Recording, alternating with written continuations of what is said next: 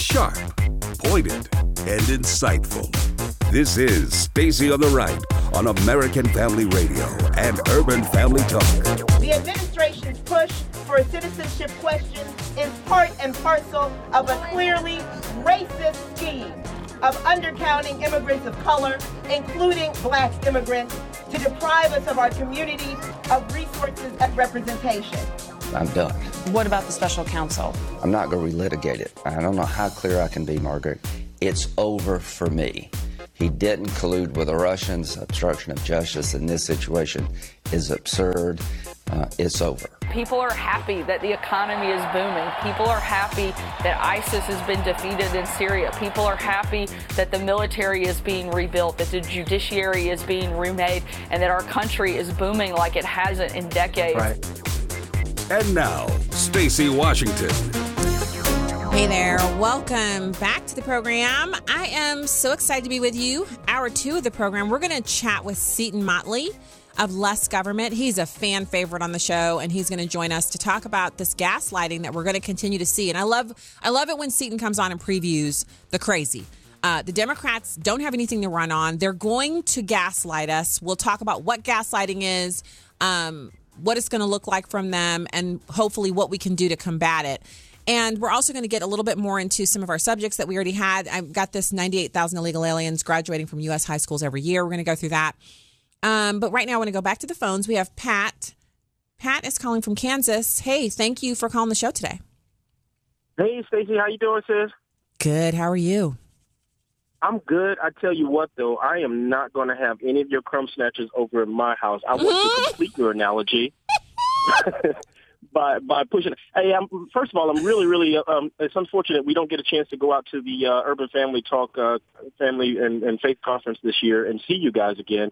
If you remember, uh, me and my wife and all the littles were I out do. there. That- you last year. Listeners, Yes, lovely ma'am. listeners, this man, Pat, Yeah. and his wife have some of the cutest children. These children are the cuteness factory. Now, if we were staying at your house, Pat, we would not behave like that. We wouldn't be armed to the teeth. We would not be cooking everything. And but I'm just saying, if I'm going to be at someone's house as an illegal, I'm gonna do it all the way. I'm gonna go all the way. Now, as a guest, obviously, we would behave ourselves. But if we were illegal aliens at your house, Pat, oh, you'd feel it. You'd feel the pain. Yeah, Uh, if you come on out here, you're family, so you don't you don't even have to worry about. I would just be hugging and kissing those babies. I would be There hugging and kissing. The babies are so And- cute, y'all. They they're horribly Well- cute and so small. They're well, so we, cute. We got we got one more. We got one more on the way, uh, Oh, ready for you this. July. That's why we can't fly out and uh, come to the conference I want year. to see the. I would. Oh, the children. Oh my goodness, they're so cute. And then you're going to have one more, so that'll be four, right? Yes, that'll be ma'am. number four. Yes, That's right. That's what I'm right. talking about. Baby girl, baby girl. We asked her what type of uh, animal did she want for Christmas, and she said a baby sister. So Oh, that's what we got. so you're actually giving her one. Now that's Yeah. godly. Do you hear that, people in the audience? Do you hear that? How his his one child said she wanted another child, and so he was like, "Okay, fine. Your mother and I will make another baby for you. Fine." that's awesome. Okay, Amen. okay. So what's well, your one of the what's your that I used yeah? Go uh, ahead. Well, here's here's the part and parcel. Number one, I'd like to finish off a piece of the analogy. What I often say is that, hey, look at it this way: if you have a, a door on your front door uh, of your house, right? You don't live Tahitian style in a thatched roof uh, with a couple holes. You have walls up around it, and in those walls, you have a door placed, and that door has a keyhole, and you demand and command the access that other people from the street do coming into your house. And and and what we have this situation in America now is is that we've completely taken that door off its hinges and laid it off to the side. We've taken the military, that pit bull or Rottweiler out front, and we chopped off uh, everything that their working tools and stuff, put them in the cone of shame, and they're down in the infirmary. That's what we call transgender, uh, whatever that mess is right Mhm. there. We don't even have our military out out front, our, our guard dog out out front. The front door is wide open. We're down inside, you know, the master bedroom or down in the basement bathroom looking at the uh, shower gel, trying to, you know, choose the important things. Should we do periwinkle uh, rose petals or should we do orange spring blossoms? I don't know. Meanwhile, everybody and their mother's coming in, dirty, muddy shoes, you know, Mm-hmm. doing exactly what you said, eating all the food out the fridge, laying Mhm. on the couch, watching Mhm. the TV, brushing the teeth with your toothbrush, and and then and uh, spilling stuff and not bag." cleaning it up. Spilling stuff, not, not cleaning it cleaning up, it up. leaving dishes on the end tables and the coffee table. No I mean, I, brownie, no, hey, nothing. No wiping up. you know, inviting the ants to come in, just living la vida loca. And you're like, what is happening here? Yes. Exactly. Now, and then that goes into my next question. I'd like to run out here for office for the GOP in Kansas. We moved up here from Texas after we retired. But one of the things that I'm seeing uh, nationally even is a big piece of, of, of resistance, if you will, to African Americans being placed in, in positions of prominence. As I was telling your producer, if we look at it and say that, okay, we'll, we'll charge it as true that African Americans make up 90% of the prison population, but they're 13 to 15% of the American population, then why is it that the GOP is willing to leave 15% of the vote on the table nationally? Because right now the Democrats have told you in no uncertain terms that you're old news. They moved on to a better girlfriend, the Latina girlfriend, the black girlfriend they don't want anymore. So why are we leaving those votes out there? The Republicans under Donald Trump, Trumpism. I got it. Y'all don't like Trump as a man, but Trumpism is awesome. Because here's the deal. We have the right package. We have the right performance. We have the right principles. We have the right policies. And everybody's booming and doing better. The city is blessed. But when we look at it, the wrapping paper that we have to uh, to go and, and put that in front of our own community and say, hey, come this way. What else do you have to lose? Right now, we don't have many in the GOP with that type of appetite to say, let's project uh, some people and propel some people of color to these positions of power so people can see leadership that is representative of them. I, I was just curious on what are your thoughts of that? Have you heard any action underfoot either through the NRA channels or the GOP or anything like that? Because obviously we know that the DNC, they will never give it to you. They will continue to, to you know, roll out uh, and, and reanimate Hillary Clinton and Joe Biden if they have to, but they will never give up on power. So uh, at least um, not the um, black Americans. So we already know that's a, that's a go. Yeah. So, okay. First off, sometimes what what you're talking about is that entrenched structure with some people who they you know they, it's their turn or they've worked their way up and they're they're in power and this is in the in the party apparatus. Um, the way for black candidates to get traction, obviously, something that's undeniable is if a person has a strong internet presence or they've knocked thousands of doors. And so the way to do that is to work on campaigns. And I mean in the volunteer sense. So whenever campaign season cranks up, they look for campaign workers. And they're now what's what's different about it now than 10 years ago is that they're paying 10 to 12 dollars an hour for people to knock doors. And usually it's the teenagers who are doing that. But if someone wanted to be a candidate, if you wanted to be a candidate at some point, knocking all of those doors, so getting getting on that rotation and knocking doors on Saturdays and Sundays and you get better reception at the doors if you bring kids with you. I'm, I'm not lying. I've, I've done this before. Um, but even if without the kids, knocking on the door and speaking to voters. And what that does is it gets you into retail politics because you're trying to change yourself. You're trying to morph yourself into a good candidate. And learning how to speak to people at the door is the number one best way to do that. The other thing is while you're doing that volunteering, you make sure that, you know, the home office knows you're volunteering and you're doing that and then you go to like the Lincoln days and the Reagan days and the different dinners that they have and different meetings. The NRA has those. Um, their local meetings that they have and some they're often in rural areas but that's where you meet the people who really are the boots on the ground and a good word from one of those people at a Reagan days or something like that once you've made inroads there that network that they have it can become your network. And it's a continual process. You're making friends. You're not really just connecting with people so that you can advance your ability to be able to run but you're making friends. And when you make those friends and, and do that over a sustained period of time then when you say i'd like to run for this here it, it won't even be you saying it. They'll come to you. If you want to see the republicans ringing your cell phone you run for a local office a very small nonpartisan office like school board and you make all of the phone calls to raise the money. You call candidates and ask them to fund your local campaign. You knock the doors to win that campaign. And you'd be surprised at how many Republicans will call you and say, um, so and so told me that you called him and asked for $1,000 for your uh, school board campaign. Now, I know that's over and you're on school board or you're not, but what we want to know is if you're interested in running for state rep or state senator. And that's how you get the start. So I know it sounds like I'm saying you got to go out there and, you know, lift every rock and climb every tree, but you kind of do. Anything that you want to do that's really good, where you want to win people over, it's a lot of hard work, but it pays off in the end. And the dividends from it just expand out. It's like a ripple effect. When you throw a rock in a pond, the ripples don't go to three levels and stop, it goes all the way out to the shoreline. And that's what happens when you do the hard work of actually finding your footing in you know knocking doors and speaking to people and activating voters. You learn so much at the door. I mean i i can't stress it enough. When i did it i learned so much not just about people but about myself. And i learned to go beyond what i thought my limits were. And i also it took all of the fear away. People will say to me oh you know you're fearless. I'm not. I i experience fear all the time. I used to get like really freaked out right before I would go on the radio to guest host for people, and so I just kept doing it to to make it go away. Um, I usually get pretty freaked out right before I have to do a public speaking engagement, and it can be pretty bad. And I've been doing that for a while. So it's not about not having any fear; it's about continuing to work through it. Um, and if you do that, the the door knocking is so good; it just it basically just scrapes the fear right off of you, so that it's something you can manage, as opposed to being something that stops you from doing what you want to do. So that that's my long discombobulated answer. No, thank you so much. Those are excellent words of wisdom. I'm gonna take them all to heart, and you look for my name and lights when I call you. Okay? Yeah, I want to see the pictures of you knocking the doors with the kids. Put those up on Facebook. Amen. I want to see them. I want to see them. Don't don't leave me too. hanging, Pat. I got to see those and not. pictures of that Have new baby. Thank you. Talk to you again soon. Um, so that was a good question, and and I hope people understand um, that advice that I just shared with him. Um, I remember someone sharing similar advice with me on radio side, which was why I used to be such a prolific fill-in host, and why I still do it to this day for friends. Um, and it's because filling in is the equivalent of knocking doors when you're in the radio industry. And when you fill in over and over and over and over again, you you make friends, and you also are able to expand what you're doing.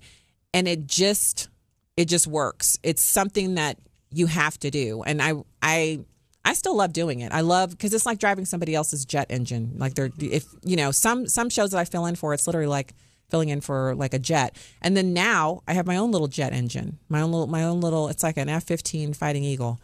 That's what this show is. Pretty awesome. All right, and and all from God. I get none of the glory for that. God did this, and I'm so grateful. Uh, let's see. We have a couple minutes left here. I want to let you hear Joe Biden's greatest hits. And by greatest hits, that's sarcasm. Just letting you know. It's number two. Who most foreign policy experts around the world say is the most the wisest man in the Orient. I mean, these Shylocks who took advantage. the first sort of mainstream African American who was articulate and bright and, and, and clean and a nice looking guy. I mean, it's, that's a storybook, man. Yeah. And you don't know my state. My state was a slave state. My state is a border state. Unchain Wall Street. Slave state. They're going to put you all back in chains. As Barack says, a three letter word jobs. J O B S. Jobs. He's just the gift that keeps on giving. Joe Biden is so extra, as the children say. And and please don't please don't tell me um, that I use that incorrectly because I'm not I'm not here for the slang. I am not here for speaking in the vernacular. It's not who I am. This is yeah. I, I sometimes attempt it and I get it wrong. And then when people try to correct me, I'm like, I'm not really trying to learn how to do it right. Like that's not I'm I'm a no. Uh-uh. But I will tell you this. You know, if it weren't for the fact that he were trying to be the president of the United States, I would just, I simply like Joe Biden, even though he's a groper and all that. Because you know, I, I'm one of those people where if I was standing nearby and he was gripping somebody else's shoulders, and nobody would do anything about it, I'd be like, "Ew!" Just really loud. "Ew!" That's what? What are you doing? Why are you? I would just out him. But if he did it to me, I would be like, you better get your hands off me before my husband gets over here because he's looking in this direction and he will be here in a couple seconds, vice president, whatever his name was. But I don't think he would do that to me. I, I really don't. Maybe he would. I don't know. I'll never find out because I'm never going to be there and he's never going to be the vice president again and whatever. But I, he's the gift that keeps on giving because did you hear him? First of all, I, he must have sat with Barack Obama at dinner one night and been like, tell me how to say it. Tell, say it one more time. They're going to put y'all back in chains. Is that good? And you know, Barack Obama was probably like, yeah, that'll do. Yeah, go ahead and, yeah, that's a good one. Tell them they'll be back in chains. And he probably said, it doesn't make much sense, does it? He's like, oh, it doesn't have to make sense. You're Joe Biden. You're, you're on my team. Just say it anyway. That's what we're working with here. That's the best the Democrats have to offer. Him and a guy who thinks that bombers should vote. Yeah. All right, when we get back, we'll have Seton Motley. Stay there.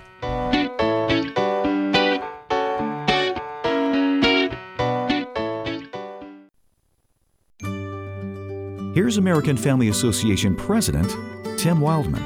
Lynn Ingram and Jim Duncan, two Texans, support and believe in our ministry here at AFA and AFR. We know more about the laundry business than anything else. We know a little bit about a lot of things, but we know a lot about the laundry and dry cleaning business. They created a laundry detergent to sell to folks to support AFA. We just want to be able to provide a product that can be used by AFA to support the ministry. When you wash your family's clothes with Redeem Clean laundry detergent, you can take great satisfaction in knowing that you're supporting the vital work of the American Family Association. It's a unique way to increase your giving to AFA. For clean laundry and support of a cleaner society, it's Redeem Clean. Learn more about the Redeem Clean products when you visit redeemclean.afastore.net. This is Viewpoints with Kirby Anderson. While I was doing a radio program, news outlets were reporting that the Cathedral Notre Dame was burning. My producer asked if we wanted to start covering it. Since I already had guests on the program, I suggested we wait and see if it was an accident or an attack. His response was that never occurred to him. So you may wonder what is wrong with me that I would consider the possibility that the fire might have been deliberately set. Perhaps it is the fact that nearly 2,000 houses of worship in France have been desecrated in the last two years. Mind you, I said 2,000, not 500, not 200. You may not have heard this. In fact, whenever some expert being interviewed about the fire in Notre Dame brought this up, interviewers changed the subject or stopped the interview. They might have felt that the comments were off target since the fire was an accident. More likely, they probably didn't want to do anything that might incite an anti Muslim response. The fact remains that various churches and other houses of worship have been attacked on an average of two a day. Raymond Ibrahim of the Gatestone Institute explains that the authorities and media obfuscate the identity of the vandals. Even when they identify the attacker as a Muslim or a migrant, the media presents the attacker as suffering from mental health issues. This so called code of silence by the French media has developed because of a desire to avoid blaming migrants or other French Muslims. And it is fair to say that groups other than Muslims may have been responsible for some of the attacks. But Raymond Ibrahim says that when you read the police reports about altars being smashed and Bibles set on fire, while doors are smeared with Islamic expressions like Allahu Akbar, these leave little doubt about the perpetrators. Perhaps now you can see why I waited to obtain more information about the fire at Notre Dame. I'm Kirby Anderson, and that's my point of view. For a free copy of Kirby's booklet, A Biblical View on Socialism, go to viewpoints.info slash socialism. That's viewpoints.info slash socialism. You can watch a live stream of the show on Facebook or YouTube at Stacy on the Right. Now, back to the show on American Family Radio and Urban Family Talk. Hello, welcome back to the program. Thank you so much for being with us today. Find out more at urbanfamilytalk.com. You know, we have the Marriage and Family Conference coming up. You've heard the promos for that. You don't want to miss it. Um, you get to meet so many wonderful people who are a part of American Family Radio and Urban Family Talk. It's ministry wide, so there'll be so many fun people there for you to meet. Um, please go to urbanfamilytalk.com and look at the agenda, the speakers, and uh, register there. You will not regret going. It's and and also Tupelo is just a fun town. It's not next to anything, so you you know drive, just drive. But it's it's a fun town. I enjoyed myself there last week, and it's it's such a great place. And the Wildmons, they're just like running that joint. But it's it's awesome. You you're gonna love it. So uh, urbanfamilytalk.com. Right now, it's my pleasure to welcome my friend Seton Motley, who's a fan favorite of the show. It's lessgovernment.com, Seton, or .org? .org, the suffix of the nonprofit. That's right, lessgovernment.org. Seton, tell us about the gaslighting. well, you know, you watch. I was thinking about this as a, as as the you know more and more Democrats pile into the presidential pool. You know, Trump comes out completely reverses Obama's policies on just about everything economic. And they spend the first year screaming bloody murder. I should have put this in the piece. It just occurred to me again. Uh, he's undoing the entire Obama legacy. He's undoing everything. He's undoing it just because Obama did it. And then when it starts working and the economy starts recovering, they try to say that it's Obama's economy, which which is hilarious after a year of claiming he's undoing everything Obama did, which of course he did. Well, now, you know, we were told by all the experts that the first quarter we, we had a looming uh, recession coming, and then the first quarter GDP numbers come out and it's 3.2 percent. That's a that's a great number, and especially this you know far into a recovery.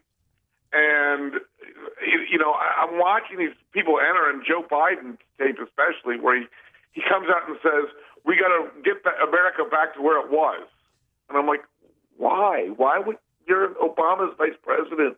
Why would you run on that? I don't understand." Right. Um, and so I'm thinking of okay, you know, we're obviously still a year and a half away from the election. Not that you tell from the coverage, but I'm thinking, okay, as we get closer to the election, that the economy is still this good, you're going to have a bunch of Democrats, not just at the presidential level, but running anywhere and everywhere, trying to, you know, reprise the the, uh, Chico Marx line from from Duck Soup. Who are you going to believe? You know, your your, your own eyes or me? Um, while they tell you the economy is not good, even though it's good, and unemployment's low, even though you know not low, even though it is, and you know you got black and Hispanic uh, record low unemployment, and already you've had that for about a year now, and they're just going to tell you, you know, A is not A, even though you're staring right at A, um, and that, that that's applying to a whole bunch of things. And I, I don't know how much, you know, you and I, I don't think discussed this, but about a year and a half ago, Trump undid Obama's power grab on the internet. Now they did it in the name of net neutrality, but in case you don't know this, um, what they were doing was a Trojan horse. what they did was a huge power grab, and they did it in the name of net neutrality. But you don't need what they did to impose net neutrality. They they, they imposed 1934 landline telephone law on the internet, which is absurd and reductive and, re- and regressive, and would shrink the internet ba- eventually back down to telephone-sized uh, growth, which of course it's already hugely expanded beyond that. And they tell you that, oh, we needed to do that in the name of net neutrality. Well, that was a lie. Then they come out, and when Trump's getting getting ready to undo that power grab, there's headlines all over the place about all the different destructive things that what Trump was going to undo would do to the internet. None of them happened. None of them happened. I wrote a piece a year afterwards saying, here is a year later, all their lies look even dumber because literally nothing that they predicted was going to happen. and now, one of the things they always freak out about is internet fast lanes. And it, it, it's it's a it's a phrase they made up because, of course, when you hear fast lanes, you also you automatically think of slow lanes. And what they try to conjure up is you're going to be in the slow lane, and the big giant corporations are going to be in the fast lane. Well, that's not how the internet works. You know, it's not it's not divided up like that. And second of all, what they don't tell you is there's a thing called a content delivery network. That's the fast lane they're talking about. It's already existed pretty much since the beginning of the internet. And all that does is, is, is for people who don't understand, see, this is part of the things they rely on the technological complexity of this to keep, you know, people are ignorant, they don't understand it, so they can lie to them. What happens is, there's stuff that they don't need to deliver right then. You know, there, there's, you know, on a website, there's a lot of stuff that automatically comes up before you click on anything. That stuff can be called, it's called cached, C A C H E D, meaning hmm. it can be kept on a content delivery network and automatically shoved to your computer from a much closer location than where the w- website is hosted. So big giant websites that deal in a lot of traffic build CDNs, content delivery networks, and store these things locally around the country so that you get the website faster when you bring it up. Um, Mm. A lot It of sounds- websites it sounds do this. All awesome. Facebook- I'm sorry. It sounds awesome.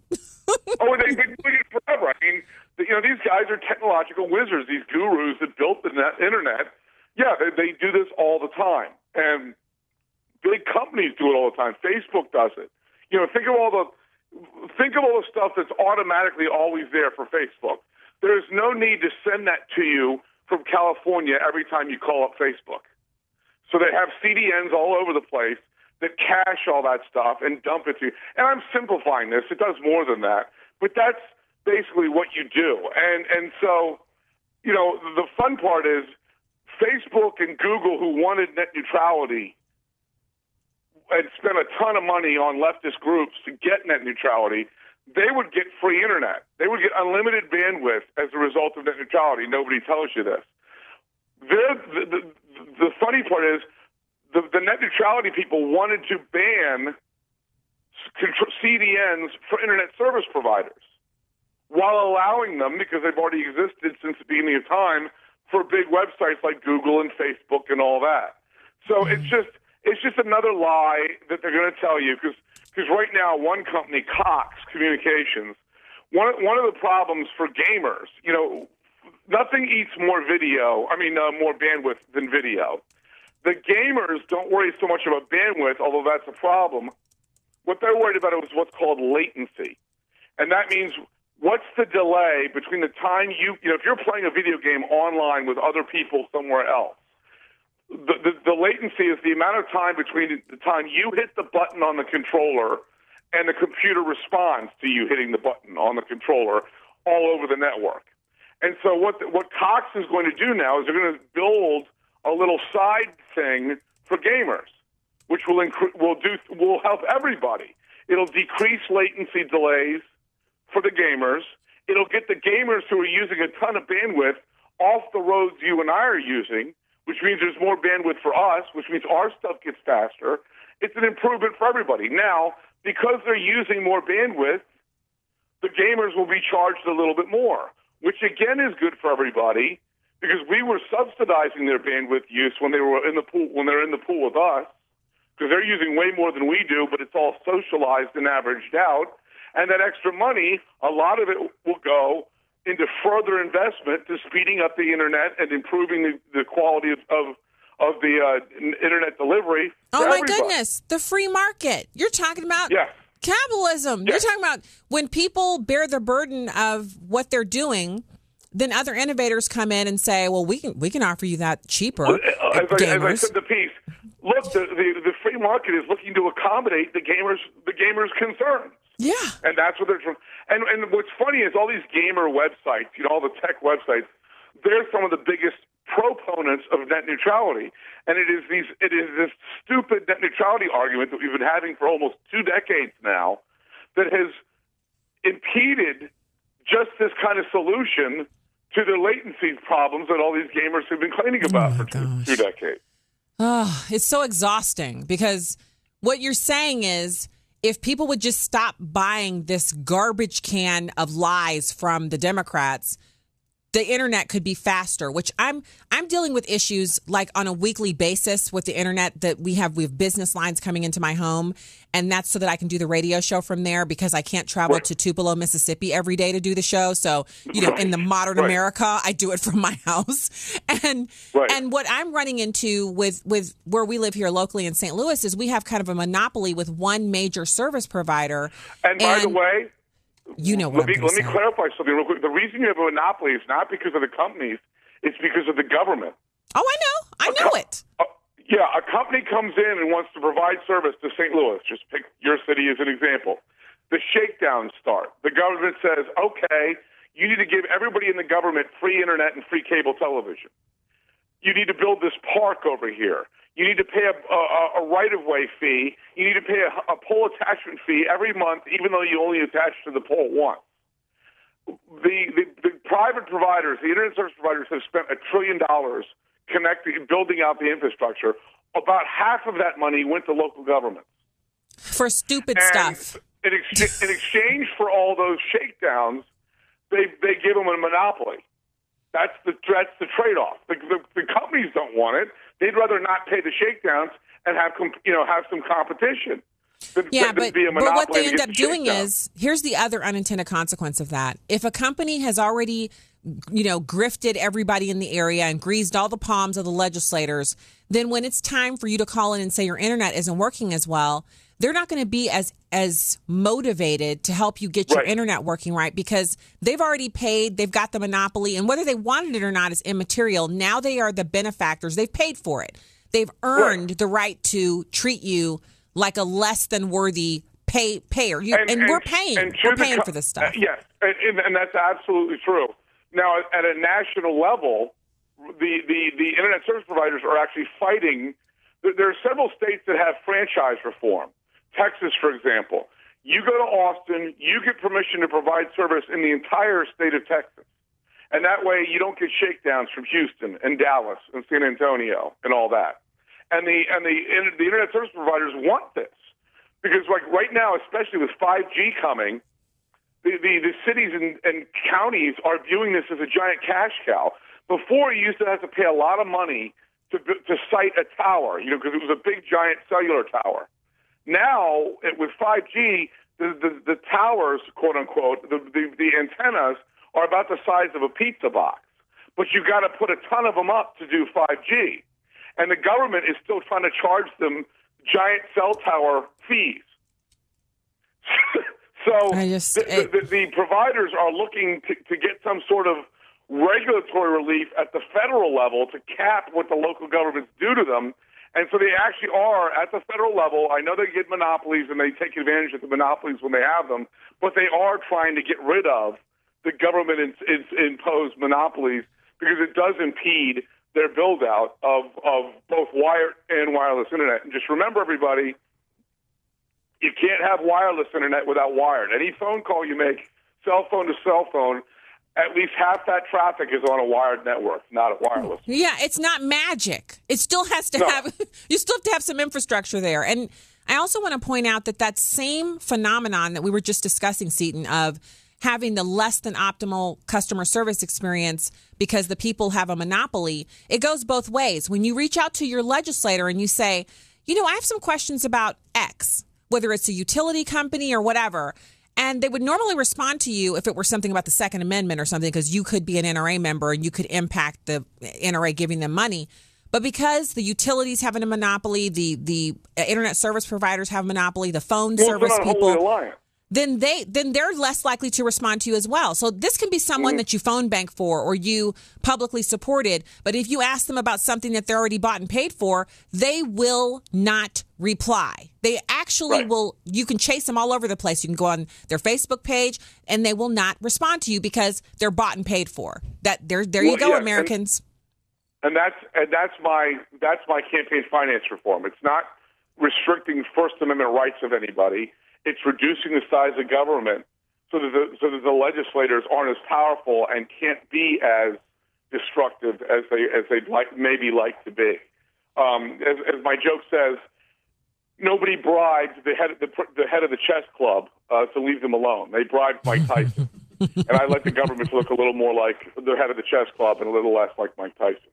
I, I would love it if they were like that because you know one of the other things that I've noticed, Seton, about all of this is that as much as we talk about limited government on the right and we talk about, you know, we got to hold our government officials accountable, we have pockets of this where these utility companies don't care about Republican or Democrat. They care about giving the money in donations to every member of the legislature here in the state of Missouri. And then once they're all bought and paid for, they don't have to worry about anything coming from any side. And these utility companies, they've already done that. They're past the the point of us saying, "Oh, I wish they wouldn't." They've already done it. They've already bought and paid everybody who's sitting down at, in Jeff City right now, and, and that is have, a problem. You, know, you have that, and you have that at the federal level too. It's the swamp. It's it's everybody's bribed. So whether it's Republicans or Democrats in charge, you can't get say immigration uh, uh, control because both sides are owned by the same people. It's kind of crazy. Well, I so I encourage everybody go to lessgovernment.org, hit the subscribe button. You'll get this fantastic. It's an email and it's written just like Seton Talks. That's how the thing's written. It's got links in it that you can click through and share. And then once you're all riled up and stuff, you can write a letter because we're doing Seton. We're we're do, going back to old school because this is how we get people to listen to us. You write a letter. It doesn't have to be lengthy. You can refer to the information that Seton he he fills the email up with links. It's quick. It's a quick read, like three minutes. And then you're informed and you can move on. And next time somebody says, net neutrality is what we need, you can smack them down with facts, just like Seton does. It's awesome. you can be Seton Motleyized. Seton, thank you for joining us today. Always a pleasure, Stacy. Thank you. All right. Talk to you again soon. We'll be back with more right after this.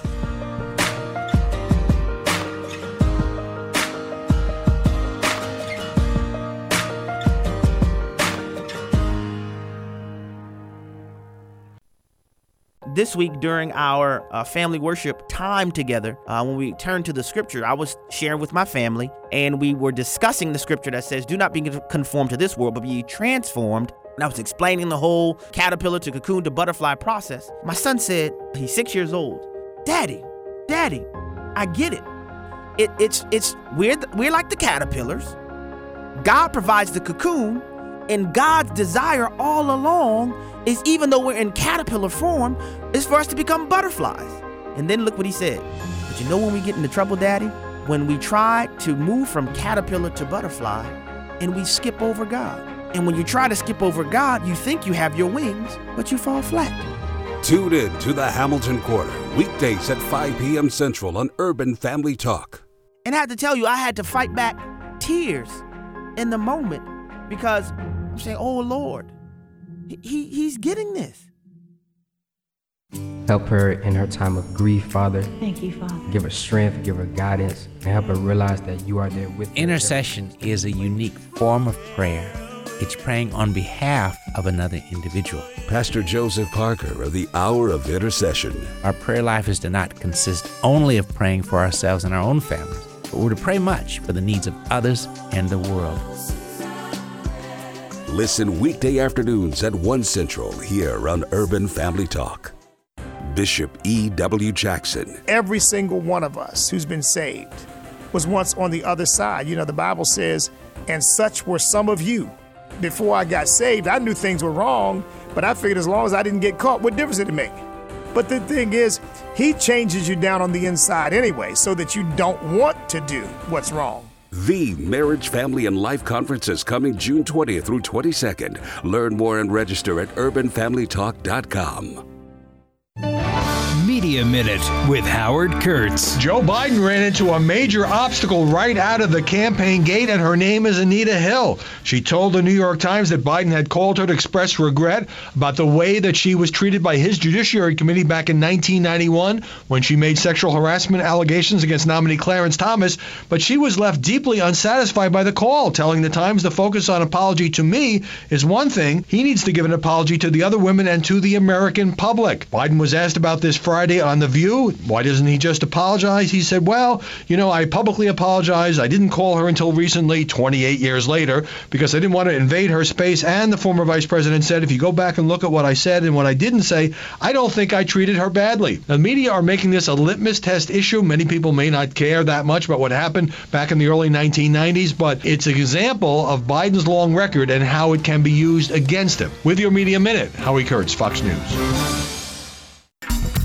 Welcome back to Stacy on the Right on American Family Radio and Urban Family Talk. Uh, black women are the best voters in the country, meaning they vote more per capita than any other demographic in the country. So it's not just they're important for Democratic support; they're important to the democracy. They re- they are the best, most reliable voters. And um, you know, if Bill Clinton would not have been president of the United States. Um, Lyndon Johnson might not have been reelected. Jimmy Carter would, would not have been elected either uh, if it were not for black women. So uh, I don't know that you can predict um, how they're going to vote based off of someone's demographic. Now, back then, we didn't have a lot of choices. All you could choose from was white men. And now, um, amazingly, we have a lot of great uh, diverse choices that they can consider. But they do seem to, when you see women interviewed from the She the People Forum, they're really focused on issues and they want to hear uh, what people are going to do to create jobs. They want to hear what people are going to do in, the, in racial justice. Um, and, you know, like any demographic, they're concerned about issues and things that are going to affect their own lives. Um, it's uh, something to see all three, uh, the, type, the top of the polls being led by three white men, though. I have to say, it. Um, uh, you know, I, I, am concerned that, as someone who worked for a woman candidate last time, that uh, there's something that about the sort of biases we still hold about leadership and what that looks like that makes us gravitate towards um, towards men and um, and even white men. Ah, welcome back to the show. If you're wondering who was spewing that idiocy, it was a former Clinton communications director. And she's really upset that it's Bernie Sanders, Joe Biden, and Pete Buddy something or other, um, and and other white guys who are leading the field, and that they're even old white guys, which you know, um, it's so because this woman's white. So she must have a father or a grandfather or uncles, people in her family who are white because she's white, who are old, and and she must hope to get old herself. Yet she's holding these these are just innocuous descriptors against these front runners. Instead of insulting Bernie Sanders thinks felons should vote. That's what she should be talking about, not the fact that black women are the the best voting demographic for for the, that. That's actually a travesty. Black women also have the highest abortion rate. Black women have a much higher rate of college matriculation than black men. Um, black women are also they lead in, in entrepreneurship. There are lots of positive things you can say about black women. We could run down the list. We could talk about positive things about black women, white women, Asian women. We could then start with men and go down the list of their demographic backgrounds and, and list positive things about them. I think this cherry picking really is an example of how little Democrats think about black women. Because in spite of the horrible results that black women get from voting for Democrats, black women continue to do that in droves. And this woman is misguided. And she's also pointing to something else that I, I, I can't let this fly by without pointing something out. First, let's all deal in the same terms diverse, adjective, showing a great deal of variety, very different. Example, a culturally diverse population. And then I'm not going to go through the synonyms or the antonyms, but clearly diverse is another way of saying full of variety. Now, in today's political vernacular, diverse has been turned into a buzzword or a little flag that you wave to show that you are woke and everyone else around you is like not. And that is, well, we just want to diverse this or that. Well, why do we need a great deal of variety or people who are extremely different on one political side or the other? It seems that if they were all espousing their way of best putting forward the platform, namely the Democratic platform, that they wouldn't be extremely diverse.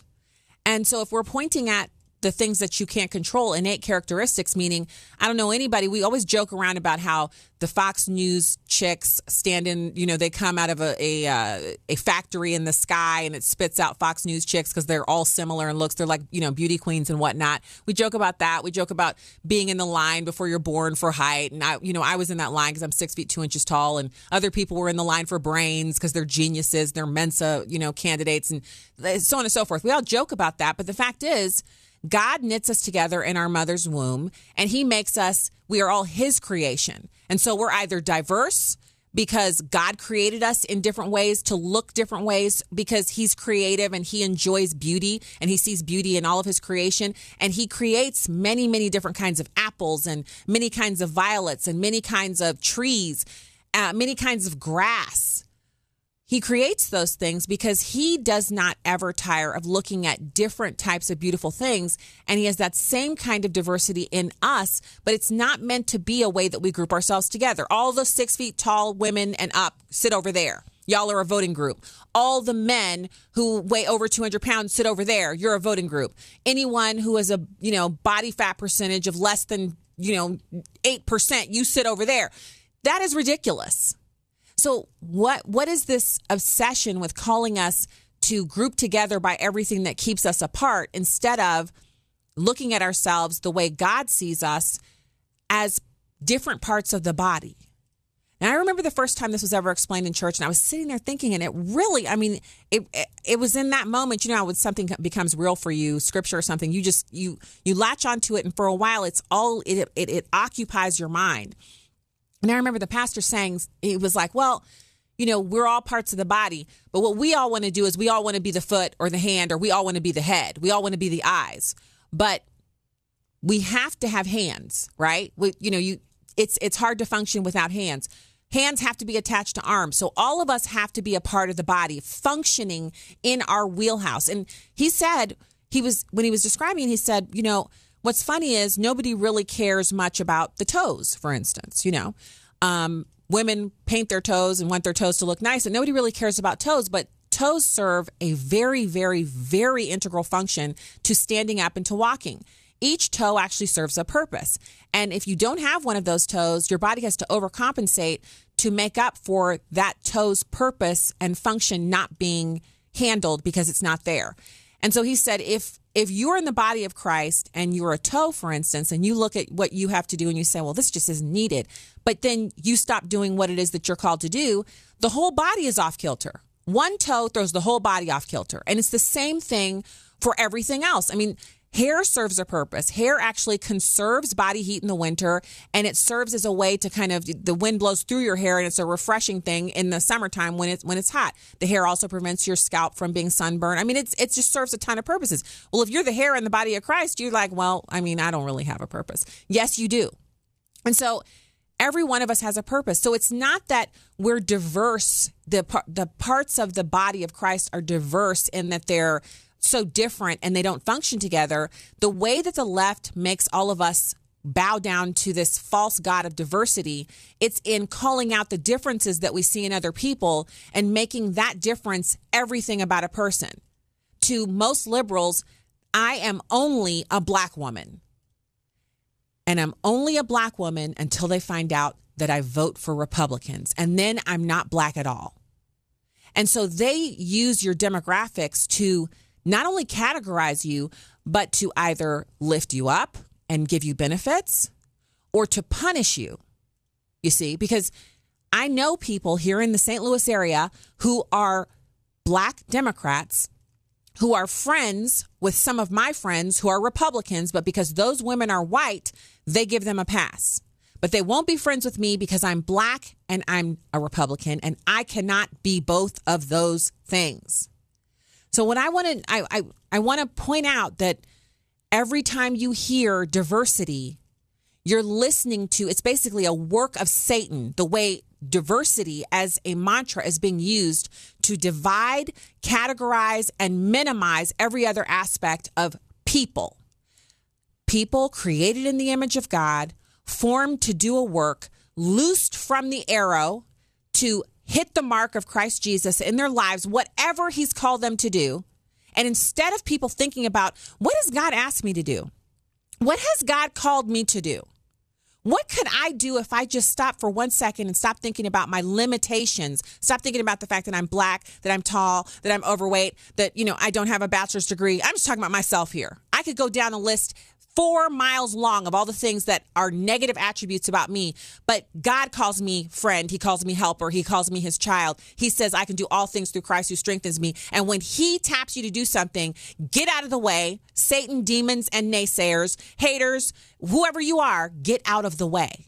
When he calls you to do something, if you say yes, he will plow the space in front of you, remove all obstacles, and you will shoot out. The arrow analogy is not meant to just be something flowery that we say that's really exciting in speeches. The arrow analogy is literal. It is a literal descriptor of what Christians can do when he says, This is what you're going to do. And you say, Yes. You're out. You're out of the, the arrow. You're shooting out and you're doing amazing things for him. And that's wherever you work. It's not just for people who are called to, you know, literal ministry. It's your ministry is wherever you work, it's wherever you find yourself on a daily basis. You're doing that to the glory of God. But you can't do that if you think, well, I'm a black woman, you know? I mean, it's just who I am. Or in today's society where being white is the problem, well, I'm white and, you know, I'm not woke. I can't this, I can't. Forget all that. Forget it. And this is, I think, one of the biggest boondoggles, one of the biggest tricks that we've had foisted on us as a country. A country with our flawed background, yes, but we are a place where any person can immigrate here and start a business and work their way up, and their children can live what is considered to be an upper class, primo lifestyle. Anywhere else in the world, you'd be considered one of the 1%. Here in America, you're just middle class. People want to take that away. People don't want to see you operating in your gifts and doing all that you can do and, you know, praising God as you go. People want to remind you that you're the toe or the hair or the fingers or, you know, you're the fingernails in the body of Christ. People want to make sure that you think that's a bad thing instead of saying, you know what, this is where my gifts are. This is God has called me to, you know, the gift of hospitality. I just love serving people. I love, you know, inviting them in and hosting Bible studies or hosting this or hosting that. I love organizing people and, and helping them to get to where they need to get to so that they can be blessed. Whatever it is that you do. And so they want to make you sit up and compare yourself to other people. And the avenue through which the enemy gets us to do that to ourselves and to other people diversity. Well, look what he's getting. Well, why is he doing that? He's he's doing that because he's a white man. No, he's doing that because God called him to do it and he said yes. What could you be doing if you would say yes to what God has called you to do? If you think about diversity, the answer is nothing. If you're thinking, well, I'm not a diverse enough candidate, or I'm too diverse for this workplace, or this place doesn't honor diversity, you're already done before you even get started. But if you say, wow, um, liberals want me to look around and say I'm the only person who looks like me in this area, and that, that must be because this is a patriarchy and it's run by old white men. God wants you to say, wow, look where God has placed me. This is a great opportunity. I'm going to work and be diligent and I'm going to get stuff done. And hopefully, God's going to bless that. Like, I'm pretty sure He's going to bless that. His word says He is a rewarder of those who diligently seek Him. And so, on the way into work, instead of thinking about how it's run by old white men, you start praying to the only man that matters.